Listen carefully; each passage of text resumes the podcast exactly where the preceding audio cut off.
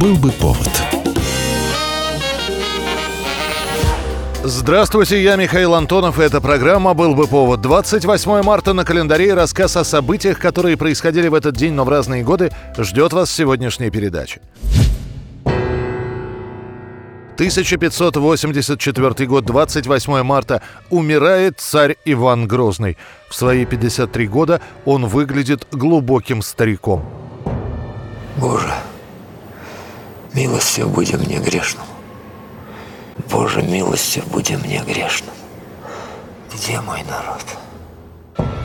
Еще в феврале царь проводит приемы и все остальное время в молитвах. Он сильно прибавляет в весе и фактически не передвигается самостоятельно. Уже после ученые установят, что помимо сопутствующих болезней у Ивана Васильевича сильное отложение солей в позвоночнике, и любое движение причиняло тогда ему немыслимую боль.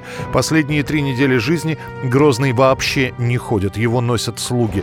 За 10 дней до кончины, по словам очевидцев, Царь периодически впадает в беспамятство. Он бредит, мечется по кровати, отдает бессвязные приказы.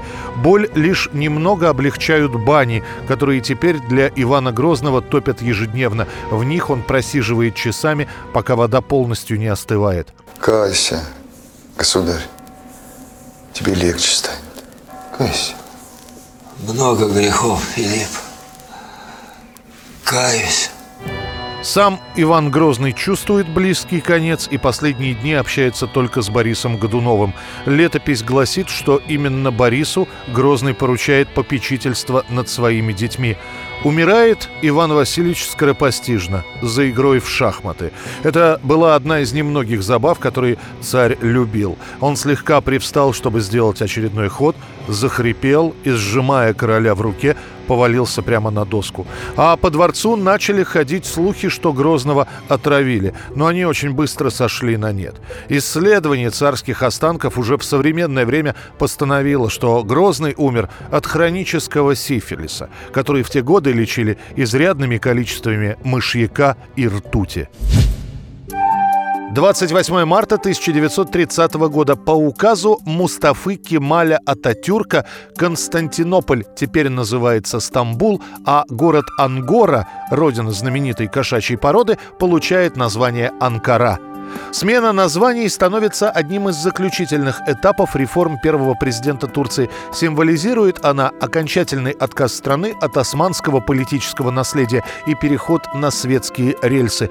Турция при Ататюрке действительно меняется. Женщины получают равные права с мужчинами, и обязательное ношение мусульманской одежды уходит в прошлое. Введен новый латинизированный алфавит. Он меняет арабскую вязь. Канули в лету законы шариата, уступив уступив место Гражданскому кодексу. И, наконец, Турция принимает единую международную систему времени, календаря и мер.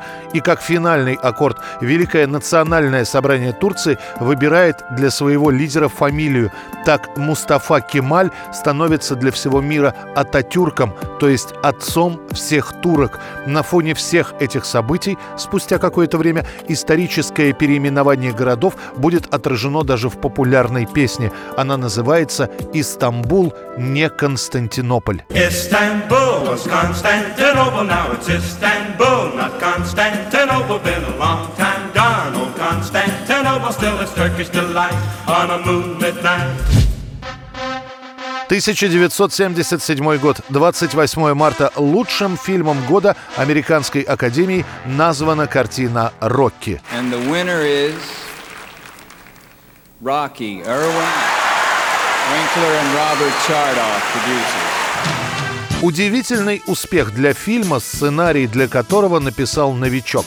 Сильвестр Сталлоне, начинающий актер, который подрабатывает в лентах для взрослых, неожиданно вдохновляется историей про претендента на звание чемпиона мира по боксу. Он быстро пишет сценарий и пытается пристроить его на различные студии.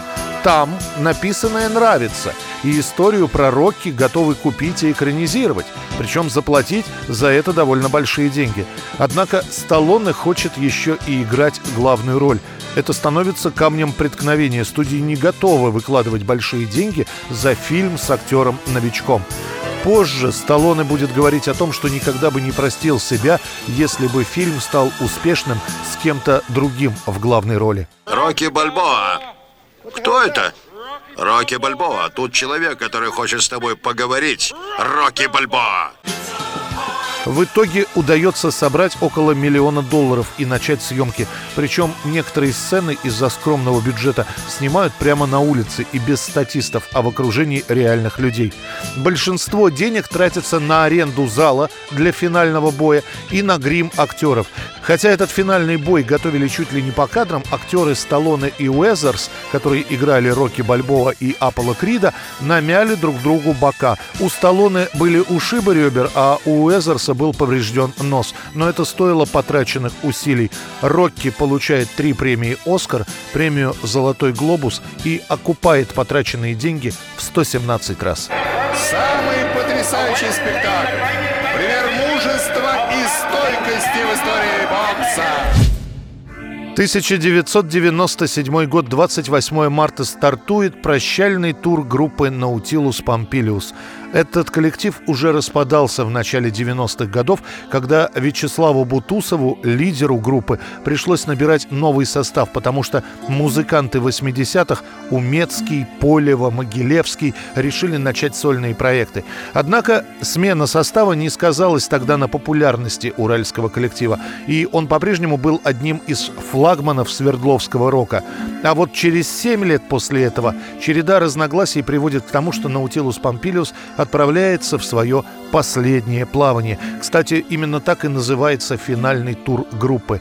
Вячеслав Бутусов позже скажет, «Мы пришли к выводу, что группа Nautilus Pompilius достаточно исчерпала себя, хотя нужно было прийти к этому давным-давно, но у нас не хватало смелости». Одинокая птица, ты летишь высоко В антрацитовом небе без лунных ночей Повергая в смятение бродяг и собак Красотой и размахом крылатых плечей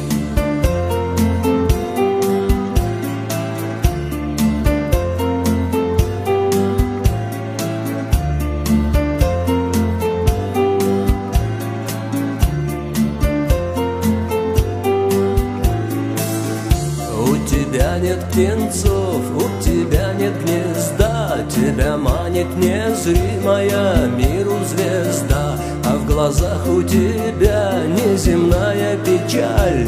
Ты сильная птица, но мне тебя жаль. Одинокая птица, ты летаешь высоко. И лишь безумец был способен